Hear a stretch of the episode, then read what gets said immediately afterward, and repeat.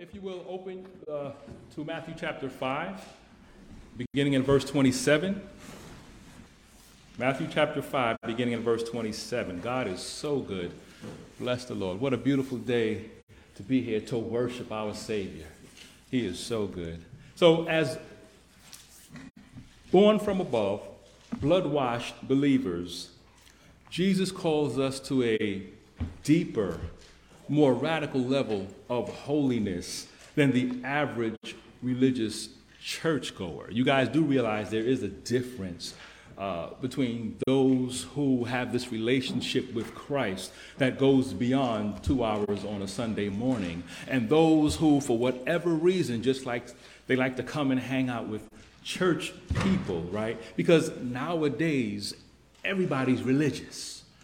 Everybody's religious. Celebrities, athletes, porn stars, uh, and, and, and we know that some of them don't know the difference between the Old Testament and the New Testament, but they call themselves religious. They call themselves lovers of God. Some of them uh, may even think that the epistles are the wives of the apostles, uh, but those religious folk are not the problem. They, they are not the problem. Uh, we know most of them are on the outside uh, looking in. The problem actually stems from some regular, regular, regular churchgoers who are so regular that they have this idea that their regularity in church makes them Christians. Some of them are pseudo spiritual, some of them are Pharisaical in their walk but we know them. For those of us who have been around a long time in the church, for those who are new to the church, unfortunately, they follow some of these people to their hurt, to their harm. So, what Jesus does in the Sermon on the Mount, which is where we are once more, is take a direct attack against all who think keeping the law externally, even to the 10th degree, is sufficient in the eyes of God for entering the kingdom of heaven. But on the contrary, instead of drawing one closer to God, legalism actually softens the law's demands by focusing solely on the do this, do that, do this more, do less of that. But whether we do or we don't, in the eyes of God, it is always a matter of the heart. It's always a matter of, of, of the internals, the, the, the why do you do what you do. Before any action is made, the, the lover of Christ should always ask himself, Does this glorify God? Does my thinking glorify God? This is where Paul is uh, uh, uh, getting at in uh, 1 Corinthians chapter 10 and verse 31. There he says, So whether you eat or drink or whatever you do, do all to the glory of God. Whatever, whatever it is, even down to the most basic necessities such as eating and drinking, everything is to be done to the glory of God. So we get to this section in Matthew chapter 5 where it's still early in Jesus' sermon to the masses. And he's speaking to a people under the law who were being taught for the most part by leaders who didn't fully understand the full moral significance of the law. Yes, they, they knew what it said, but they couldn't uh, comprehend how the righteousness that the law called for actually involved an internal conformity to the spirit of the law rather than mere compliance to the letter of the law. So Jesus, in his ultimate wisdom, begins breaking down the true meaning of the law. As he starts to dive into the application part of the sermon, Jesus addresses six specific areas anger, lust, divorce, oaths, retaliation, and how you handle your enemies. How do you deal with your enemies? Today, as we cover this section on lust, there are three areas I want to bring to your attention the depth of lust, the deception of lust, and deliverance from being controlled by lust. So let me read our text, then I'll pray. Lord knows I need it. Uh, and then we can dive deeper into the Word of God. Matthew chapter 5, verses 27 to 30. You have heard that it was said, You shall not commit adultery.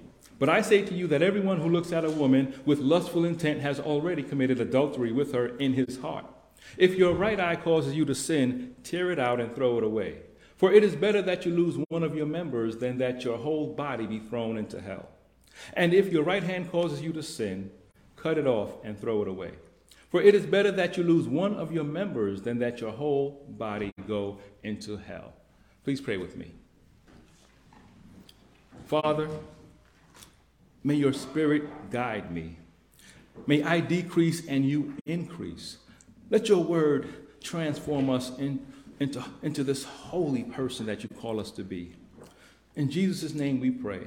Amen. Point number one the depth of lust. The depth of lust. Adultery is one of the most damaging sins mentioned in the Bible. Not only is it like sticking a knife in the person who has committed their life to you, but it's like turning the knife to inflict more pain and internal damage once it's inside. It is seen as one of the most dishonorable and treacherous sins a person can commit. When we look at Hebrews chapter 13 and verse 4, we're told, Let marriage be held in honor among all, and let the marriage bed be undefiled. For God will judge the sexually immoral and adulterous. In Proverbs chapter 6 and verse 32, the scripture says, He who commits adultery lacks sense. He who does it destroys himself. Destroys himself. And I like the way Paul breaks that uh, down in 1 Corinthians chapter 6 and verse 9. He gives us more insight into that destroying yourself. For the unrepentant adulterer who thinks they're going to get away with it, the word says, Do not be deceived. Neither the, the sexually immoral, nor idolaters, nor adulterers will inherit the kingdom of God. Meaning, if nobody on earth ever found out about your adultery, God says, In the end, you shall stand condemned and be cast to hell. The purity of marriage is one of God's primary concerns. So we must recognize the seed of adultery, which is lust, and cut it off at its conception. This is why Jesus warned the people by saying, You have heard that it was said, You shall not commit adultery. But I say to you that everyone who looks at a woman with lustful intent has already committed adultery with her in his heart. His mission is to tell them and us what the seventh commandment really means, what it really means. And the reason why it is extremely important that people get clarity on the warning against adultery in its embryonic stage, which is lust, is because adultery betrays the covenant of lifelong exclusive loyalty to one person and violates the one flesh union that God ordained. So Jesus takes the law they thought they knew so well and digs deeper.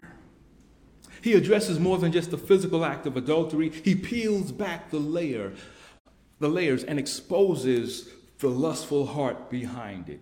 And just as we look at uh, the crime of murder last time and how Jesus showed us that, that, that the real issue is the unrighteous anger which the law prohibits, he now addresses the seventh command forbidding adultery while also condemning the lustful heart behind it. He's revealing what true purity is in the eyes of God. In this text, he specifically addresses men, but women are to heed the warning also. Women are not to lust nor attempt to stir up lust. And according to some well known scholars, the heart of the warning is also against enticement. In the original language, the essence of this verse comes forth like anyone who looks at a woman with lustful intent so as to get them to lust has already committed adultery with her in his heart. And I think D.A. Carson is onto something when he says the motive of the person in Jesus' scenario is looking at someone lustfully with the intent to get them to look back at you lustfully. This is not glancing at an attractive person, recognizing their attractiveness, and then moving on. The person Jesus is speaking about is in sin because they were looking with the intent to feed their inner sensual appetite as a substitute for the adulterous act and hoping the person feels the same.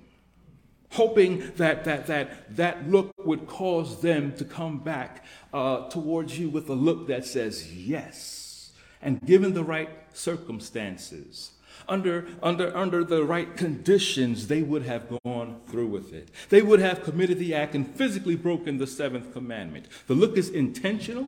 It's not an accidental turning of the head, seeing someone attractive, even looking for a second too long and like, oh, what am I doing? And then going on, Jesus is not speaking about that.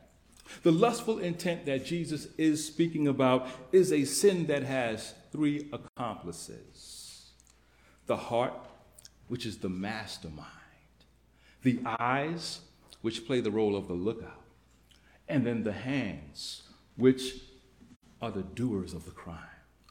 The heart controls the eye, and then the eye inflames the heart.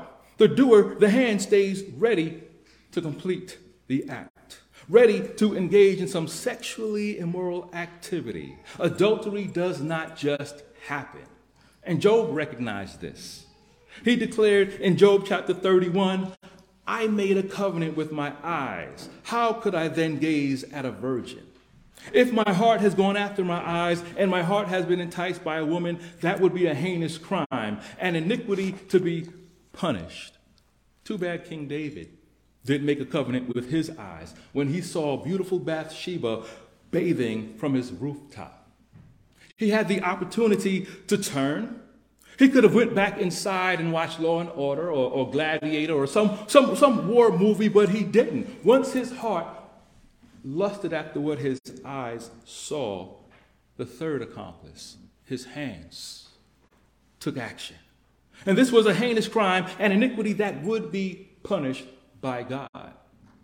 Too bad Adam and Eve didn't make a covenant with their eyes when they saw the forbidden fruit. Once their heart lusted after what their eyes saw, it was too late. Genesis 3. When the woman saw that the tree was good for food, and that it was a delight to the eyes, and that the tree was to be desired, so you have the eyes and the heart, the desire, looking at this thing and lusting after it. And once those two accomplices declared the tree was to make one wise, the third accomplice, the hand, took part and completed the crime. As Eve took of its fruit and ate, she also gave some to her husband who was with her, and he ate. And this heinous crime was punished by God severely, and we're all suffering because of it. They lusted after what was forbidden, and in that they also broke the 10th commandment coveting. They, they weren't content with what God had provided. Contentment is the key, and more on that later. But that's the deception of lust, which is our second point the deception of lust. Lust is the sin of coveting, and coveting is the gateway to many sins, including adultery. We see the seriousness of lusting in our text when Jesus tells us to do whatever we must do to avoid it. Verses 29 and 30 of Matthew chapter 5. If your right eye causes you to sin, tear it out and throw it away. For it is better that you lose one of your members than that your whole body be thrown into hell. And if your right hand causes you to sin, cut it off and throw it away. For it is better that you lose one of your members than that your whole body go into hell. In the third century AD, a young teacher in the Christian faith named Origen devoted himself to study and self denial. Sounds great. Study and self denial. However, he had this incredible lust after young women. He loved young women. So, what did he do to, to, to try and stop it? He had himself castrated, thinking this would cure his lust. It does not work like that. The, the mastermind behind the crime, the heart, must be circumcised. The heart must be cut. And throughout the Bible, we see it, right? Uh, whether it's the right hand, the right foot, the right big toe, whatever it is, it's, it's euphemistically spoken of as your greater and your stronger body part. So when the Lord spoke of us cutting off these body parts, obviously he's not being literal. Plucking out your eye and cutting off your hand will never solve the problem of the lustful heart. But what Jesus is saying, and this is hard for a lot of us, is that whatever place, person, or thing that's causing us to sin, do whatever you have to do to remove the temptation. Whatever it takes. If it's causing you to stumble in your walk with Christ, remove it immediately and decisively. Don't taper it off a little at a time. End it right away. And I understand that temptations are all around us, attacking from every direction. But I want you to think about this. Even Jesus was tempted. Even Jesus was tempted. Truly God, yes, but also truly man. And speaking to his humanity, Hebrews chapter 4 and verse 15 tells us that in every respect, Jesus has been tempted as we are, yet without sin. So being tempted is not a sin since Jesus had no sin. The key is removing the temptation or removing yourself from the temptation before you give into it and then be found guilty of sin. Most of us know the story of Joseph, Joseph, how he fled temptation when his master's wife tried to commit adultery with him in Genesis 39. But do we take note that his testimony also includes that he wisely refused to even be around her. She would have to come and find him. He wisely removed himself from her presence until the one time she came at the end and was so desperate in her lust, she took some of his garments, but he ran.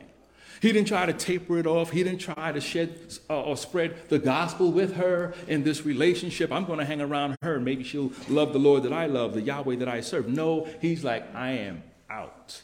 That's wise to remove yourself from all the temptations that this world brings your way. Jesus, in his humanity, resisted following through on every temptation that came his way. Likewise, as his followers, every time we're tempted to do something we know is against the will of God, we have to resist and turn away. And here's the thing no matter how uh, spiritual that person that you speak to on Sunday mornings, they come in and they have their big Bible and they can quote scripture. Remember, everybody has their thing. Everybody has some temptation that's pulling at them, trying to get them to leave the straight and narrow path. But we can never settle we can never look at our past. We can never look at our parents and say, well, that's just who I am. We can never say that once we have been born again. That's the purpose of being born again, to be remade or made new. This is why we have the Spirit of God. Jesus said, I will never leave you nor forsake you. And he says, I go away, but I'm going to leave a comforter, a paraclete, someone that will be with you and in you, so that we can say no. And one way that we can uh, have more wins than losses is to celebrate the victories big time. Every time that certain temptation comes and you don't give in to it, don't sulk because you still have temptations, but you didn't give in to it, so celebrate. Praise the Lord God who promised never to leave you. The Lord God who at that moment said, Turn, and you turned. That is a big thing. This brings confirmation of salvation. This says, I am not who I used to be, and I praise God for it because I can't do it apart from Him. Don't minimize the victories, celebrate the victories. Our old nature, the flesh, is always battling to get its way. It's like a spoiled five year old. I want it now. But the Spirit is the mature spirit from God who says no. No. And when you're listening to God, you can jump up and down and do your happy dance and say, That's my Father. He wants me to have life. The carnal body is not concerned with spiritual thing, it, things. Its only concern is for the right here and the right now. But giving in to fleshly lust, according to Scripture, only leads to death, torment, broken relationships, disease, death. James 1:15 When sin has conceived or when lust is fully conceived, it gives birth to sin, and sin when it is fully grown brings forth death. We cannot prevent certain thoughts from entering our right? We, we have all of these crazy thoughts, and we're like, wow, where did that come from? But we can keep from meditating on them, playing around with them in our minds, and giving them birth. How? A few ways. Scripture memorization. Scripture memorization, right? We read the word, and some of us read so fast like we're in the track meet. Slow down. Grab the word Quote the word to somebody close to you. Memorize the word. Then meditate on scripture. You sit there and you look at the word and you say, who wrote this? Why did they uh, uh, write this? What was the purpose? Let me see the background. Who are the people he's speaking to? Now I can apply it to my life because I understand the purpose and the point. Meditate, stop on the word, and say, I need to use this every day. This is why God has given this word to me. How else do I get these thoughts out of my mind, these lustful thoughts out of my mind? I take the sermon, the most recent, pertinent sermon, and I play it back and I listen to it and I, I, I contemplate what is being said. What is being said from the Word of God? I go back and I read the scriptures that were quoted and I let this sermon transform me. And how else?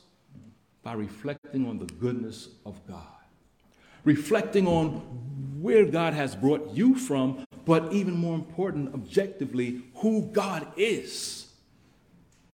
Not internalizing everything, but apart from your life, because you may be on a stretch, uh, uh, on, a, on a rough stretch, stretch of your life. So you have to look at God objectively, at who He is, and meditate on that. Instead of presenting our minds and bodies as slaves to impurity and lawlessness, leading to more lawlessness, we are called to present our minds and bodies as slaves to righteousness, leading to sanctification. That's Romans chapter 6, verse 19. Our Father is worth it. Our Father God is worth it. He's worth us presenting ourselves before Him as those who have overcome through sacrificial obedience. And when we do it, this brings us joy. Some of you know what I'm talking about. When you've come out of this period of temptation and you've been victorious by the Spirit of God, it brings joy within you. It's similar to children standing before their parents after they've dressed themselves for the first time for school, right? Uh, some of you remember those days. There's this big Kool Aid smile because they did it. They dressed themselves. They may look like a train wreck, but they, they, they did it and they're happy about it. And so that's how we are before God, right? It may have been a little messy, it may have been a lot of trouble, a lot of heartache, but we did it. God, thank you. Thank you. The Apostle John, James, once more put it this way He said, Blessed, happy, eternally happy is the man who remains steadfast under trial. For when he has stood the test, he will receive the crown of life, which God has promised to those who love him. That's verse, uh, verse 12 of James chapter 1. When Jesus said, we should cut off our right hand and pluck out our right eye if it's causing us to sin even if he was speaking literally, think about this. It means that it is truly better to go to heaven maimed than to end up in eternal hellfire with all of your body parts. He uses severe and bloody language to describe how devastating and devious lust truly is. In our day, the hope is that those who have been purchased by the blood of Christ would see just how devastating and devious pornography truly is. Pornography is wrong in so many ways. But for the la- lack of time, I'm going to point out three, real, real quick. Number one, pornography inflames lust within and swirls around the mind for years. Those images stay with you. And it hinders your ability to have a healthy Christ centered relationship. Not saying that you won't have this relationship, but it makes it harder. Why? Because you see someone you're attracted to. They may be the most intelligent, godly being on the earth, but because of the physical mess that you've been looking at for years, you may only see the physical part and miss the person, the whole person, because of your mind being shaped by these images and images and images. God is able to cleanse the mind. God is able to take everything from being physical in your mind and let you see the spiritual beauty and the whole person. Second, for those who are married or intend to be married, the lust created from watching pornography is unfair to spouses. They can't compete. They can't compete with the models who polish their bodies for a living and have editors who remove all of the defects.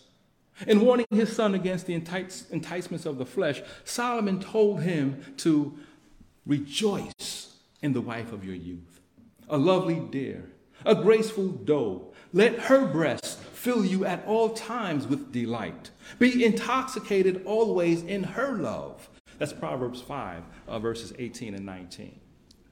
Everything sensual is to be shared with your wife or your future wife or future husband or present husband. And number three, pornography is wrong because it degrades women and teaches them to degrade themselves.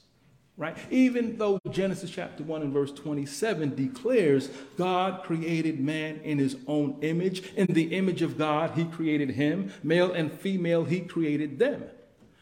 Knowing women were created, created in the image of God, no one who calls themselves a child of God should have anything to do with that industry. If our desire is to glorify God, to exalt God, we will minimize our self centered desires and maximize His holiness for all to see. That's the Christian life. In 1 Corinthians 9:27, when dealing with his own personal holiness, the apostle Paul said, "But I discipline my body and keep it under control, lest after preaching to others, I myself should be disqualified." In other words, how could he preach about the transforming power of the gospel if he's living an untransformed life in sin? At that point, he's not qualified to preach in the household of God. And this brings us to my final point, which I'm presenting in the form of a question. How do we get deliverance from being controlled by lust? Discipline and contentment. Discipline and contentment. Our culture hates discipline. I blame the parents, myself included. Myself included. But in spite of all that, as Paul disciplined himself in fighting sin, we are called to do the same. We don't just give in whenever our body has a yearning for something. That doesn't work in any area of life. We don't go to work whenever we feel like it. Oh, I feel great. I'll go to work today. I don't feel good today. I'm not going to work. No, you will lose that job. We don't eat whatever we want anytime we want. If we do, we'll lose out on good health. And we don't give in to lust every time we feel the urge. If we do, there is a long list of things that we will lose or could lose. We lose our testimony. We lose the joy of our salvation. I didn't say we lose our salvation, but we lose the joy of our salvation. We lose intimacy with God. We may lose some close relationships. We lose our sensitivity to the Holy Spirit. As Romans 8 says, says, those who are led by the Spirit of God, these are the sons of God. We lose our fruitfulness in our service to God, and the whole time we're only deceiving ourselves if we think our lives are acceptable before God. James 1:22 but be doers of the word and not hearers only, deceiving yourselves. However, when we follow Christ and we stand strong against every temptation, when we, when we stand up against the lust of the flesh and the lust of the eyes, there is so much to gain. Holiness fosters intimacy with God. Holiness builds spiritual strength and stability and also makes us useful and effective for God's purposes. Overcoming lust even glorifies God in the presence of those around you. It causes them to look at God differently because they remember what you used to be like. And do you know what it's like to be able to tell someone how you used to give in to lust, how you used to give in to sexual immorality, even pornography, but now God has delivered you? God has given you a hatred for those things that separate you from His intimate connection, fellowship. God has confirmed your salvation, and it's joyous. You worship and praise God because of that. That's why discipline plays such a major part when it comes to conquering lust because we know we could never have done it on our own. The other way we get deliverance from lust, or being controlled by lust, I should say, is contentment. Contentment is the antithesis of lust. In 1 Timothy 6 6, Paul wrote, But godliness with contentment is great gain. And of course, he's not speaking of uh, material gain, but spiritual gain. In every area of our lives, we must seek godliness with contentment. Which means if we're single, we must strive to be content in our singleness. How? By making godliness our chief aim in life. If we're married, it means we must strive to be content with the spouse God has given us by making godliness our primary aim in life. If I'm in the midst of a bad marriage, yet I still have this level of contentment because I know who I belong to, and I'm fighting temptation and lust for others, and honoring God because of who I am in Christ, that's great gain for me and more importantly for the kingdom of heaven. I am not putting a black spot on God's kingdom.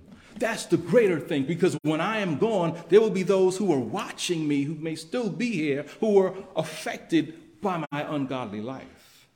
In marriage, godliness must be our primary goal, not having the perfect spouse.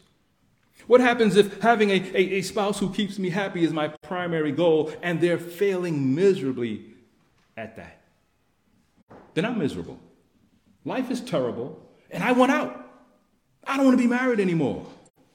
However, if godliness is my chief aim in life, I have Christ as my example on how to be godly through the worst situation. You can turn there if you want. Time is getting short. But in 1 Peter chapter 2, I need you to get this. I need you to be able to go back to this, live it, and share it. 1 Peter chapter 2, four verses or five verses from 20 to 25 or 20 to 24. Because Christ sets the example. Some may be suffering in their marriage right now. How do you persevere? Be, persevere? Because it is tempting to look elsewhere. It is tempting to be lustful and then give a reason for it. Well, I'm not happy. But in 1 Peter 2:20, we get the classic example from the highest being who ever stepped foot on this earth how to endure through suffering. Verse 20 For what credit is it if when you sin and are beaten for it, you endure? But if when you do good and suffer for it, you endure, this is a gracious thing in the sight of God. And that's important right there because we have to ask ourselves do we care? Do we care if it's a gracious thing in the sight of God, or is it all about me and what it looks like to me? In my view, my life isn't good. That's the highest thing in my life. The most important thing is how I feel about it. Peter is saying, no, it's gracious in the sight of God when you are suffering and still saying, Praise you, Lord. I love you, Lord. I'm going to walk this straight and narrow. It's hurting over here, but I'm going to serve God. That is good and gracious in the sight of God, and that has to be elevated in our thinking. God knows God sees. Continuing, for to this you have been called, because Christ also suffered for you, leaving you an example, so that you might follow in his steps. He committed no sin, neither was deceit found in his mouth. When he was reviled, he did not revile in return. Getting there, I'm not saying it's easy, but the more I exalt Christ, the more I remember that it's a gracious thing in the sight of God when I don't curse back at someone who cursed back at me. When I don't go to cut someone off because they cut me off, and I don't do other things, making hand gestures. When I don't yell back at my wife or whoever I'm in closest relationship to, because most of you know that's the person who may irritate you the, the most and the deepest. And God, who is sovereign in his providence, says, I put them there for you. You need to grow. You need to grow. You need to look at me. Every marriage has its flaws. Every close relationship, there's going to be hurt. I like to be early. My wife, my wife Sharon, she likes to make it just in time. I, we, we, when we go to bed at night, we, we have the, the, the covers evenly spread. But something happens throughout the night where I end up with all the covers. I don't know what goes on, but I, I have all, I'm not doing it on purpose, right? I don't know what happens. But, but, but getting back to my third point, I want you to notice I didn't say getting deliverance from lust, but getting deliverance from being controlled by lust. Due to our sin nature, it is almost impossible not to lust at some point in our lives as we go through different seasons, which is the point Jesus is making as he goes through these, you have heard it said, but I say to you statements. Each one of them is showing us that when we get to the true meaning of the commandments, everybody's guilty. Everybody's a sinner. According to God's righteous scale, unrighteous anger is equivalent to murder. Ungodly lust is equivalent to adultery. We're commanded to love our enemies and pray for those who persecute us. And if that's not daunting enough, Jesus said we must be perfect as our Heavenly Father is perfect. Who can do that? No one. So at this point, we have to confess in agreement with the scripture all have sinned and fall short of the glory of God. But I am so happy that is not the complete sentence. The sentence actually begins in, in, in, in verse uh, 22 of the third chapter of Romans, but it ends in verse 25 of the third chapter of Romans. And the whole sentence says, For there is no distinction, for all have sinned and fall short of the glory of God, and are justified by his grace as a gift. That's beautiful. Through the redemption that is in Christ Jesus, whom God put forward as a propitiation by his blood to be received by faith. Propitiation, just to satisfy, to satisfy the wrath of God. But in other words, the whole sentence says, uh, it means it doesn't matter where you come from. It doesn't matter how you were raised.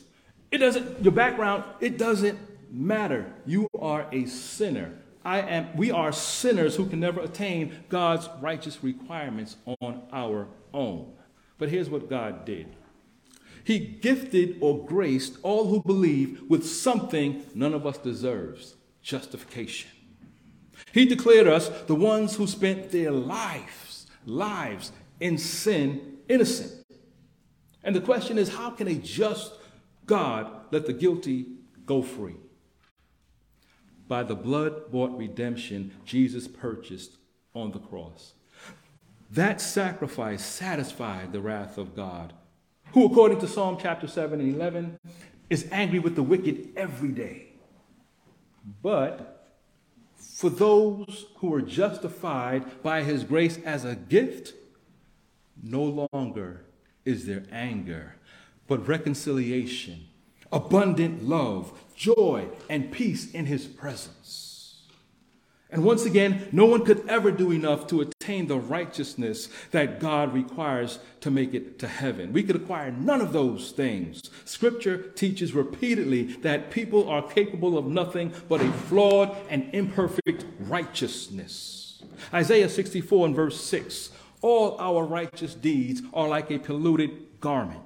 We all fade like a leaf, and our iniquities, like the wind, take us away. Therefore, the gospel message that Jesus gave his life for sinners must be the foundation for everyone who comes to Christ. For those among us who don't know Christ as their Savior, Jesus says, You are lost. You're lost. But he also says, For the Son of Man came to seek and to save the lost. God the Father says, I made him to be sin who knew no sin, so that in him we might become the righteousness of God. God says, You have sin. My son has righteousness. Humble yourself, believe in my son, and the switch will be applied. My son's righteousness will be accredited to your account. He took the brutal punishment, including death on the cross for sin. And for those who don't believe, if you die and go before God, you will have to pay for your own sins. You will receive the devastating punishment to come, including the second death, which is torment in the eternal lake of fire. And I pray your heart is opened and you turn to Christ before it's too late. Finally, the gospel is also for the believer. The gospel reminds all believers that the only way we are justified is the perfect righteousness of God in Jesus Christ. This is how humility is, is exalted and sinful behavior, including lust, is defeated. This is how Christ like love, discipline, and contentment is established and maintained. Thank God for the good news that Jesus Christ, the righteous, died for sinners. Let us pray. Father, may we always desire holiness and turn from the lust of the flesh. Knowing holiness fosters intimacy with you. Let us walk the path your Son set for us as an example, knowing it builds spiritual strength and stability in Christ. Who shall dwell on your holy hill? He who walks blamelessly and does what is right and speaks truth in his heart. Lord, make us useful and effective for your purposes. Your word promises that if anyone cleanses himself from what is dishonorable, they will be a vessel for honorable use, set apart as holy useful to the master of the house, ready for every good work. So help us, Lord. Help us to flee youthful passions and to pursue righteousness, faith, love, and peace, along with all who call on the Lord from a pure heart. Amen.